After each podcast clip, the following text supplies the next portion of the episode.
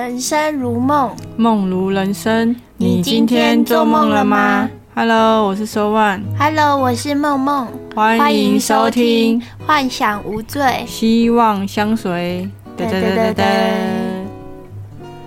今天是二零二三年一月二号，没错，我们是跨完年之后才开才开始录这一集，嗯，差点难产。我们来分享一下我们上个礼拜的一些近况。我们有去看那个《阿凡达》四 D，嗯，你觉得《阿凡达》四 D 怎么样，萌萌？还可以，但是我常常会被它的特效吓到。但是你吓到又没有很大的反应，我是吓到第一声就是骂靠，因为我从来没有做过四 D 的，然后第一次做，它从就从耳朵后面直接喷一一个超强的气，直接这样吹你的耳朵。就是它在射击的时候，射击，他射击的时候，pew pew pew 的时候就会吹那个啊。他是从前面吹过来，我没关系，但是他从后面吹过来，我真的被吓到哎、因为他们都是这样子往后看，当然是从你后面射啊。我不知道后面会有这个特效功能，我以为只是从前面的风啊，什么什么香气是从前面来。结果他第一次就是我们刚坐下来没多久，他开眼没多久之后，就从我耳朵后面这样子咻，我好像什好像被人家用飞刀还是什么飞枪直接 射过来，还有直接吓到。久了你就会习惯了。那 我是从这边，所以我头发一直被扫到，因为你是留长头发，所以你耳朵没有感觉吧？不是耳朵，它是从这边。我觉得每个人是头顶哦、每个人坐的地方，所以它导致你感受到是从哪里风出来的是不一样的。对啊它是从我是从头顶，我是从耳朵后面，你就想想看，耳朵突然好像被割掉的那种风险，你不会被吓死吗？而且我那时候心理建设是只有前面会有就是特效啊什么的，然后还有它很特别的就是它椅子很像按摩椅，但是那种会突然很突然给你一个重拳的那种按摩椅，我好几次被打到，一直吓到。他们在飞行的时候蛮好玩的。对，然后它椅子真的是会升起来，然后一直晃来晃去，嗯还蛮特别的。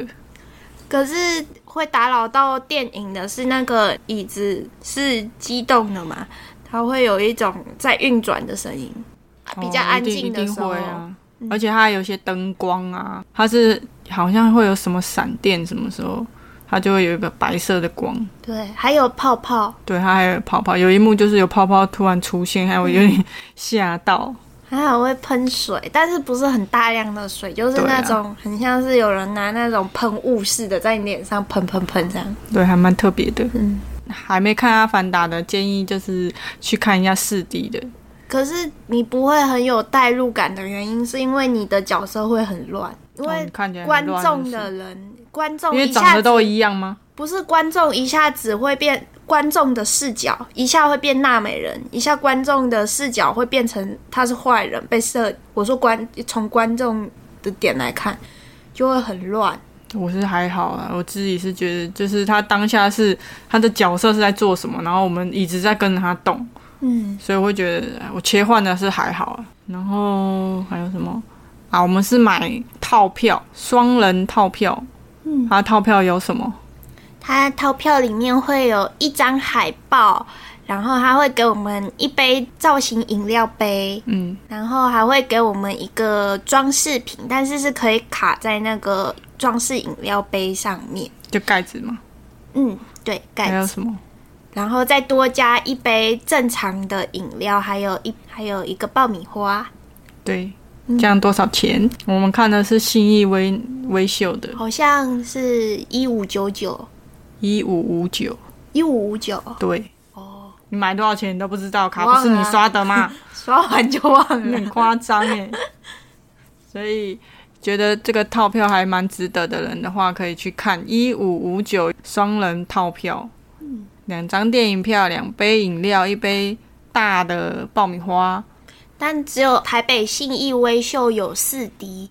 没有台全台湾有四个地方有四 D 我说台北的部分，哦，对啊，对啊台北的话就只有新义威秀有，不然就是要跑到新竹跟高雄嘛。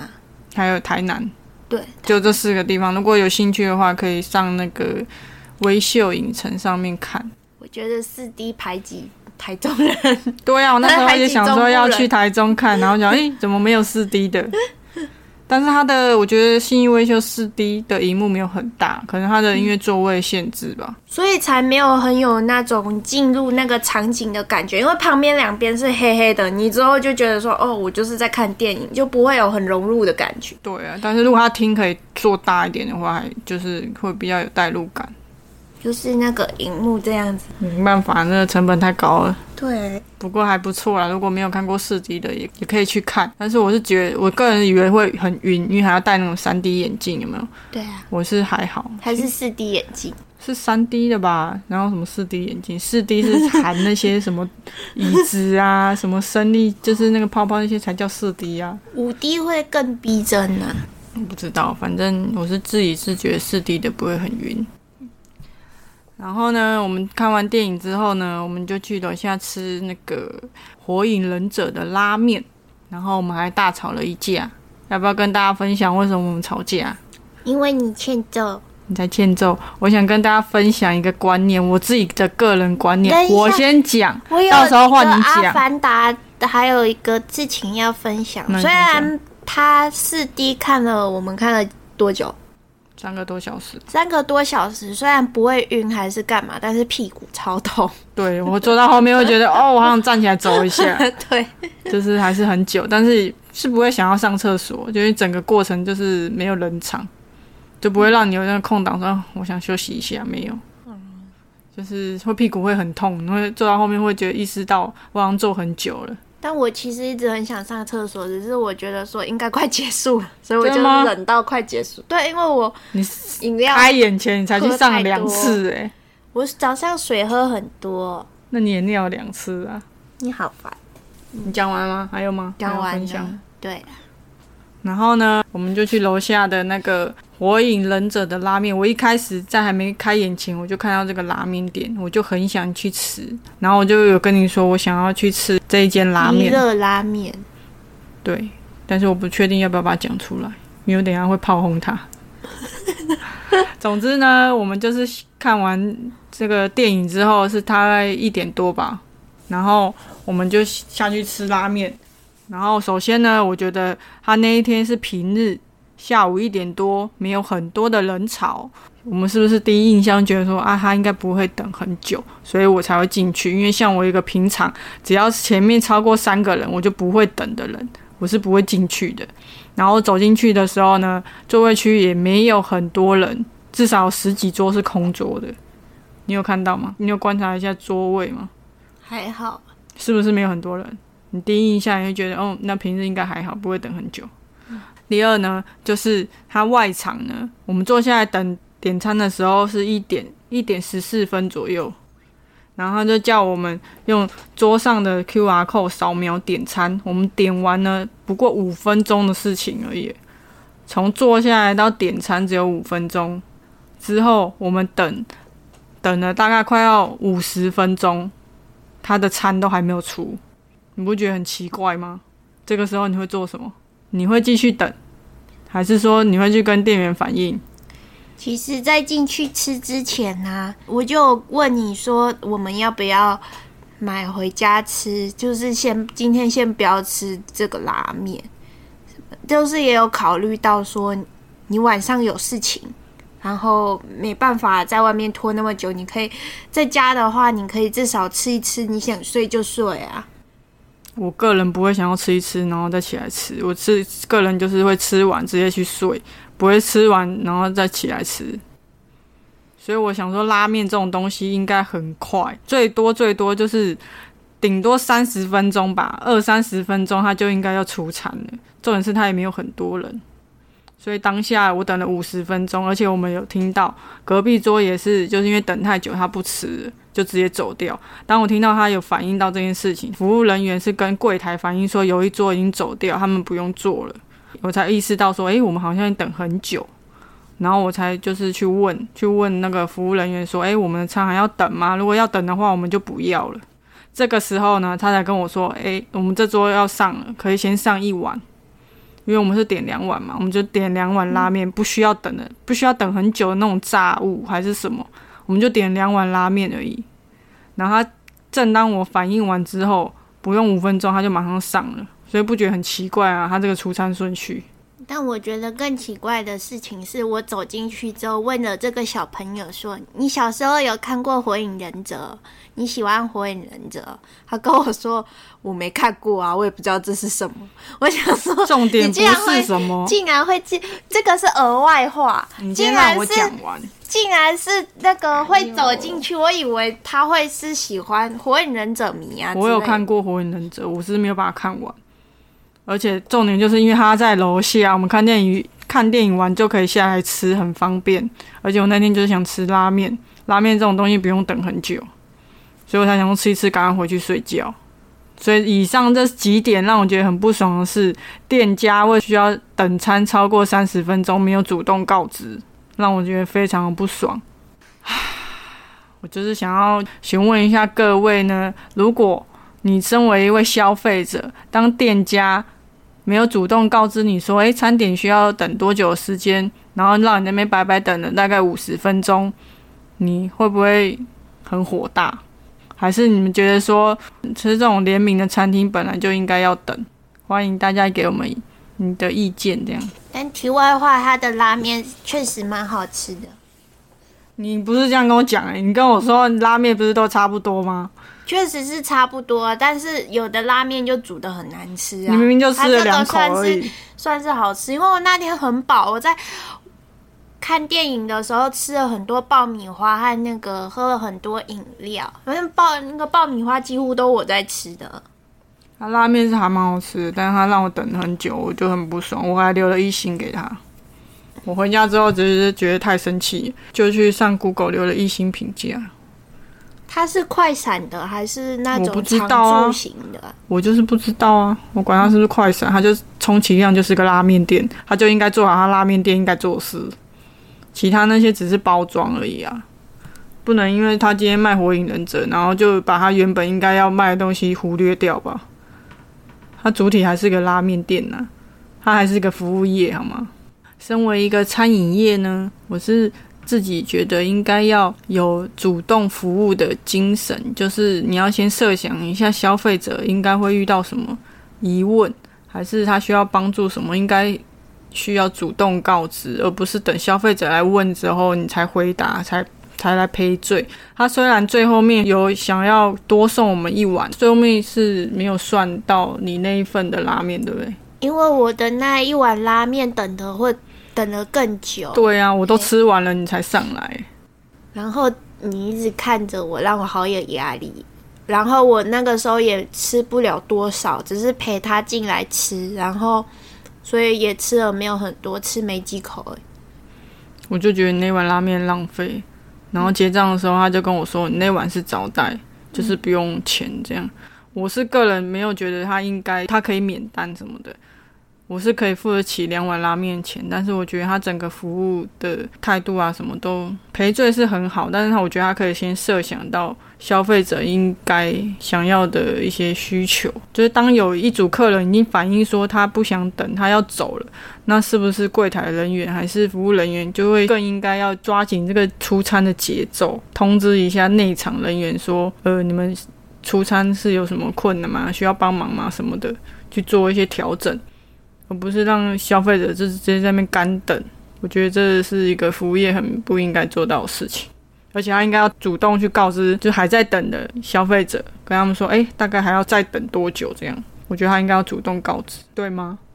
你认同我的观点吗？还好欸，你可以讲你的观点啊，因为我是身为消费者去想啊，你觉得他们出餐速度没有很快，那也不是他们的错，你也可以讲。出餐这种事情本来就很难说，说不定他他在做，他也不能计算时间啊之类的。我的意思是，他可以叫我们等，但他应该跟我们说还要等多久。呃，他可以跟我们说，呃，现在遇到什么困难啊，然后他还要我们等多久，这样巴拉巴拉之类的。或者是在我们入座之前，他应该就先告诉我们说大概要等多久。然后如果我们愿意等的话，我们再进去消费嘛，而不是让我们坐下来直接干等五十分钟，然后等我们去反应之后，他才跟我们说哦，你们的餐要上了。我觉得这很不应该。反正我下次自己是不会再去。再来呢，我们要分享我们昨天一月一号买福袋的经验。首先呢，我是因为我同事呢，因为他想要在十二点的时候去抢 seven 的福袋，然后我就请梦梦，就是因为他在家嘛，刚好在家，他有空，他可以去楼下 seven 帮我一起抢。然后我们十二点的时候呢，就各自在两间 seven。去询问有没有福袋，我们想要的福袋这样。然后梦梦呢，你可以分享一下一下你的经验。十二点的时候去 Seven，我很早就下去，我差不多十一点半左右的时候就在一间 Seven 等，然后等等等等等，因为可能我站在那里站很久，然后超商店员就过来询问关心我一下，说：“小姐，请问你有需要什么吗？”我就说：“哦，没有，我在等十二点的福袋。”然后他就跟我讲说，那个福袋目前的部分只剩二九九了。然后他就，我就让他先去帮下一位客人结账。后来再度询问他说，可是官网上不是说是一月一号的准点十二点开始到门市去购买吗？然后。他就跟我说，嗯，他就有点支支吾吾的说说，呃，可是变客人的，然后我就直接问他说，所以是被客人都预定走嘛？他就跟我点点头。后来我就其实还蛮不高兴的，然后去下一间。超商之类，下一间超商就比较好，东西有有比较多一点，但是就没有我想要的东西，想要买的福袋。嗯，反正总而言之呢，就是 Seven 它有一些潜规则，就是如果你跟 Seven 店员很好的话，你可以先预定那个福袋，就变成其他人就很不公平这样，让十二点之前就去等福袋的人就是空等这样。我觉得，不然他们的公告可以说群主可以先预定什么游戏规则就已经讲好是这个时间点，大家公平去抢。我还提早下去，而且是寒风中，然后所以没有到很高兴，就觉得那个官网活动是装饰用的吗？你不是说这个是什么敦亲睦邻的福袋？要讲这么直接？对啊，你回去看 D 卡，不是有人分享吗？有人说那是黑箱袋。对啊，如果你是 Seven 的店员，或者是一些你有认识的 Seven 店员，你可以先做预约动作。那是不是真的想买这福袋的人，没有跟 Seven 店员那么好的话，是真的就买不到你想要的福袋？我觉得，既然你想买，你就跟我们一起十二点一起等啊。为什么还可以先预定这样子呢？就是潜规则。所以你后来那这样子，他官网说明就不用写到说我们门市，他也没有写说可以预购啊。所以我觉得他的那个说明可以改一下。既然都有这一些，干脆就说在群组里预购算了。没有，我觉得他说他如果要这样子预购，这样子定的话，不如直接说几号到几号可以预购，而不是说什么十二点之后准时开卖什么的。让真正想买的人在那边等的人，真是白痴吗？对，所以我后来在网上看到有人分享说，因为他一开始他的活动是有写说在门市购买，还有外送平台也可以订购。嗯，所以我看到有人第一次知道外送平台可以买福袋。他活动上面有写啊，他写两两边，我就因为我回去之后，我很仔细的在看活动说明，然后越看越气，然后 看到有人说。在外送平台上面有订到有剩下的，所以我就赶快收。我又一间一间收，我把整个板桥的都收了，就是没有我想要的气炸锅。但是那个收万有帮我订到了那个火烤两用盘，是我们需要的那个。然后只好看到那个别区的去，就看到有一间，但是太遥远了，所以我就早上的时候打电话跟人家确认说有没有。这项产品，这个福袋，然后对方跟我说，就是他们店里的都很齐全，所以可以来。所以真的想要买福袋，就是你可以先打电话到那间店，就是上 Google 查询 Seven，就可以查到不同店家的电话。你可以先打电话去问有没有你想要的福袋，如果有的话，你就可以直接去直接去门市去跟他买，而不用就是一间间跑。对，我有看到有人一间一间跑，他的毅力好强大。他说他跑了好像几十间的样子。我觉得这才是正常应该要买福袋的一些举动，而不是真的就是在背后跟人家一样，就是在私下先预购，这样对那些这一直跑好几间的人不公平吧？我那个时候，那个时候有点生气，生气到口不择言，就说我说不要不要，你不要在那边讲这个，你会被讨厌。好，没事。反正总之呢，我们现在就是知道外送平台，幸运的话，你可以买到你想要的福袋，然后你也可以用搜寻的方式先去打电话给 Seven 店家询问有没有你想要的福袋，有的话你就可以赶快去买，他也不一定会帮你留啊。嗯，然后告知我说外送平台可以买福袋，我们那时候因为快下班了，我们同事也一群人毛起来用外送平台买福袋，我们买了。我好像就是因为你跟我讲说有嘛，然后我就帮你买到一个 Hello Kitty 的火烤盘，然后我同事他好像也买了，他有买到他想要的那个吗？嗯，他后来说他不想要，但是他有买到另外一个。嗯，对，反正就是之后明年就知道要怎么买福袋了吧？不是他的那个活动公告可以改一下，我觉得那个活动的那几个字眼感觉就很，我觉得你可以去刻书。Seven 的客诉听说很有用，因为我同事之前有做过 Seven，他说如果是这种情况很严重的话，他有可能店长会带着店员来跟你登门道歉。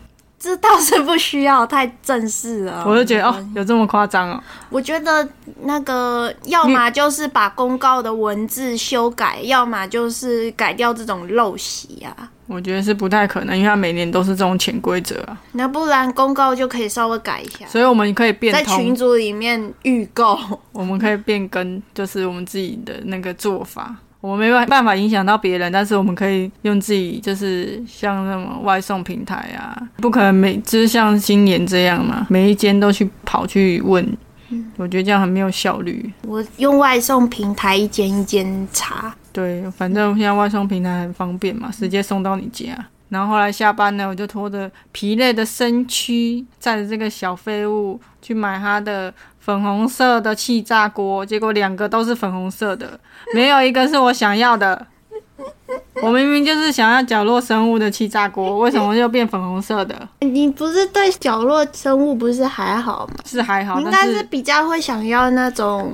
我是纯粹是想要气炸锅而已啊。米奇或者是皮克斯之类的。我是喜欢米奇。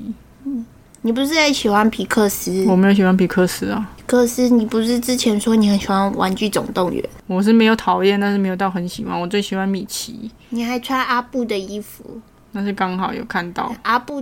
总之呢，就是明年的话，大家就知道可以怎么预购啊，还是怎么买这样。我们买的这两个感觉可以不用叫福袋，叫福箱哎，还蛮大一箱的，对。然后之后我们就来等看能不能抽到玛莎拉蒂吧，我都觉得不太可能。然后今年好像还会抽什么铂金包，对啊，是那个爱马仕的，哦，爱马仕的，嗯，反正你抽到的话就是卖掉，用不到这种精品，说不定有人需要啊，有人就喜欢。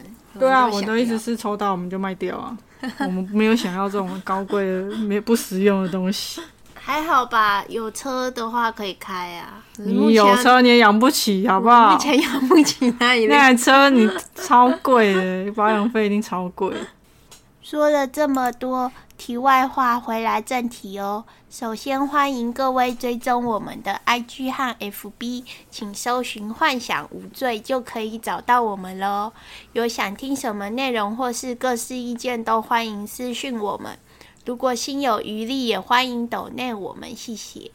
我们今天的主题是什么呢？如果可以，想对十年后的自己说什么？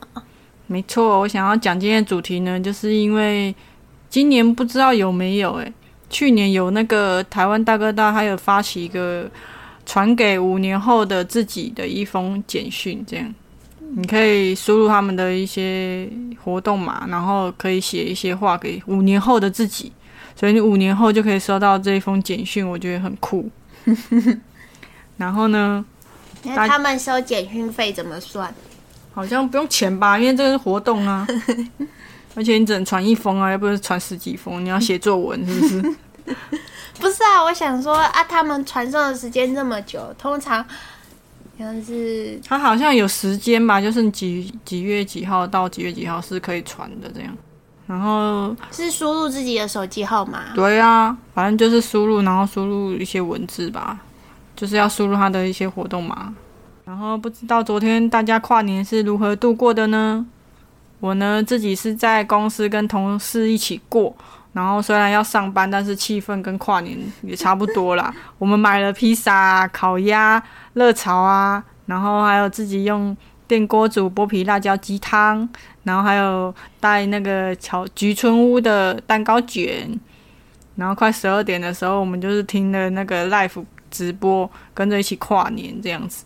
我觉得还蛮欢乐的，虽然自己就是在跨年的时候要上班，我觉得没有没有很悲伤啊。嗯，因为热反闹的感觉。因为反正我我就算没有上班，我跨年我也不会出门，我已经过了那个要要去人挤人的那个年纪耶。你要开什么同乐会？我就算没有没有上班，我也是在家。然后呢，我在网络上有看到网络温度计有分享跨年怎么过的。对应心智年龄分级表，他有写说，你会去一零一看烟火的呢，是十八到二十岁；然后你热血呢，会去追第一道曙光的是二十到二十四岁；然后参加跨年演唱会呢，会是二十四到三十岁；然后在家打麻将到天亮的是三十到三十五岁；在家看电视的呢是三十五到四十岁；然后在家睡觉的就是四十岁以上。没错。你这些活动你有做过吗？一零一看烟火，我有啊，第一个有。这个好像也是我很年轻的时候去 去做的，好像也是十八十九岁去看一零一烟火，也是第一次看完之后就不会再去，挤到爆！你回去，你坐回去捷运那根本就塞爆，根本挤不下。我走了两公里多用走的呢。打麻将到天亮，我有跟朋友打扑克牌，差不多意思啊，就是围在一起嘛。哎。三十五到四十，在家看电视的也有的，我也有在特地跑到朋友家去看朋友家的电视。然后那不算好不好？群人围在在家看电视，就是你在你自己家，没有去跟别人聚会。是他他们家是住在一零一没多远的地方，然后我们本来可以 走出去看烟火，但我们在家看烟火。那个就是你有想要出去过节。所以你应该还是算前面前段版，就是二十到二十岁。嗯，我是自己已经在家想看电视的年纪了。年纪大了就不会想跑出去，好冷的，我就感觉很冷啊，然后又人挤人，这都是我非常不想做事，因为我怕很我怕冷，然后又不想跟人家人挤人。小时候就觉得说。就跨年要疯狂啊，要人挤人啊，要去啊，我们冲吧！然后看完烟火啊，还要去追曙光，追完曙光呢，还要去吃早餐，这样。我们每次都是一零一看完烟火之后，到旁边的夜市去，因为他我朋友家住在夜市里面，嗯，然后就去旁边夜市去觅食。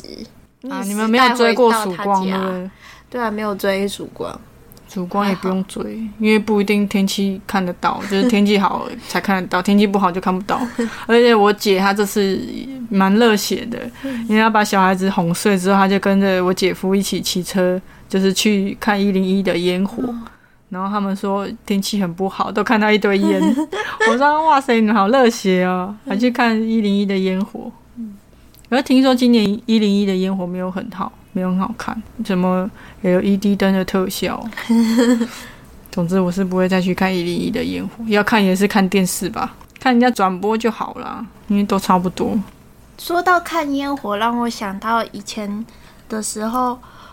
有一阵子，那阵子新闻爆很大，是什么？三星手机爆炸。那个时候我们去跨年看烟火的时候，我们朋友就是说，你看好几只三星手机往外呈抛物线丢 丢的方式，有一阵子是就有一阵子是三星手机没哪一个型号没办法上飞机。啊对 我觉得好笑。然后我朋友拿的就刚好是那个型号我说你可以趁现在把你的手机丢到很讨厌的人面前。没有我觉得这个他那个型号很酷哎可以随便当就随身当一个行动炸弹对。当我讨厌你我就把手机丢到你身上。接下来我们就来一起进入幻想的世界吧。噔噔噔噔噔噔噔对嘛？我刚刚有讲说，电信行有发起那个跨年简讯的活动，传简讯给五年后的自己。我那时候好像没有做这件事吧，因为我觉得那时候通讯的那个讯号没有很好。嗯我好像有传，试着传，但是没有传出去，因为讯号不是很好。然后我就想起啊，我自己国小六年级的时候，老师有叫我们写一篇作文，就是作文题目叫做《给自己孩子的一封信》。国小六年级就要叫我们写给自己孩子的一封信，我觉得很屌。重点是我还知道我写什么，就是我印象中是写写给我自己的女儿，然后还取名叫做红香，超怂的。我忘记我那时候是看到什么电视剧，反正就那时候也是一些古代剧比较多。然后我就写一个红色的红，香气的香，叫红香，超怂的。如果我真的有女儿取这个名字，她应该恨死我。你不觉得很酷吗？总之呢，我就是在那个作文里面呢，就写说我自己会多爱他，巴拉巴拉。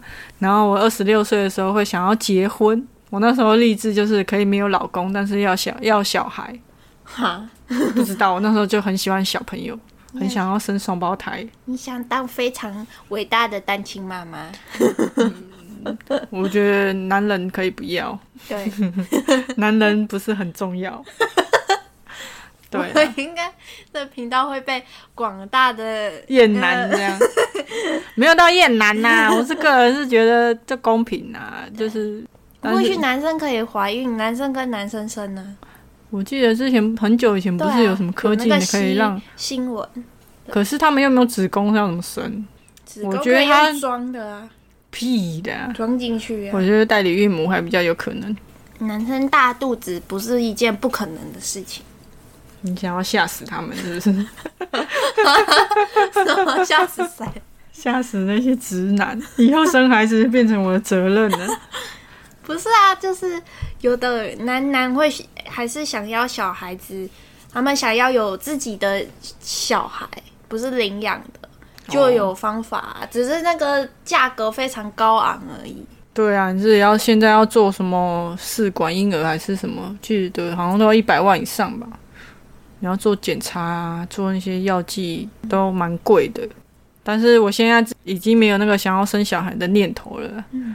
那先把自己照顾好比较重要。然后，默默，你有想要对十年后的自己说什么呢？十年后的自己啊，你十年后是几岁？我想知道，就没多少。你十年后就是我现在的年纪呀。三十三岁，你十年后才三十三岁，我已经四十三岁了。你现在这张脸，你活到五十岁也都还这张。你先不要看我的脸好吗？我们不看脸，我们看十年后能做。你的脸就看起来不像三十三岁，但这十年怎能做什么比较重要好吗？十年后的我啊。对啊，你想对十年后的你说什么？十年后的我好有钱，你可以来包养我吗？你可不可以有点实际的想法？不要每天在幻想。虽然我们的频道是幻想。我们开这个频道就是要幻想啊，不然还能干嘛？你不要每天都幻想钱钱钱啊，没有没有钱以外的事情。我住在大城堡里。你可以不要过那么物质。然后还有南瓜马车。我觉得你重新投胎会比较快。真的啦，你说想一下，你对你十年后的自己有什么期望啊？你问他，如果你见到十年后自己，你想对他说什么？就是说，哎，这十年有没有做了什么事情啊？还是你有什么目标已经达成了啊？嗯，你过得好不好之类的？十年后的自己有没有一定的存款了啊？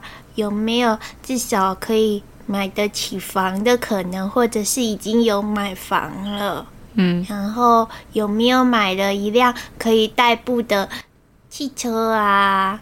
然后跟你的另一半是否相处的还好啊？还是已经换对象了？你想换了是不是？没有啊，问而已。我是自己想要对十年后的自己说。希望可以照自己的想法过日子，然后不要依赖别人。然后每年的话，给自己的目标都要达到至少八十趴。因为每年的新年一月一号都一月一号之前都会先写好，说诶，明年想要做达到什么目标。你好励志！我自己很喜欢写东西的人。写目标是对，要有目标才能前进。喜欢写很多你达不到的目标。我没有达不到吗？我写的目标都是自己希望能够达到，像是我明年呢，希望也可以一周吃一次素，因为我之前有想说，我想要做环保嘛，一周一素。我们的 podcast 呢，可以一周一更，稳定的更新这样。再来呢，是每个月可以存钱一万块。然后第四个是希望可以出国旅游。再是想要做一次那个全身的健康检查。看一下有没有病，就是自己，因为现在已经三十几岁了，然后我好像已经两三年没有做过健康检查，想要做一次全身的健康检查这样子。你有没有今年的新目标？二零二三年的新目标？希望存款可以增加，然后有一份稳定的好工作。你这个应该先放在前面。你没有工作哪来的存款？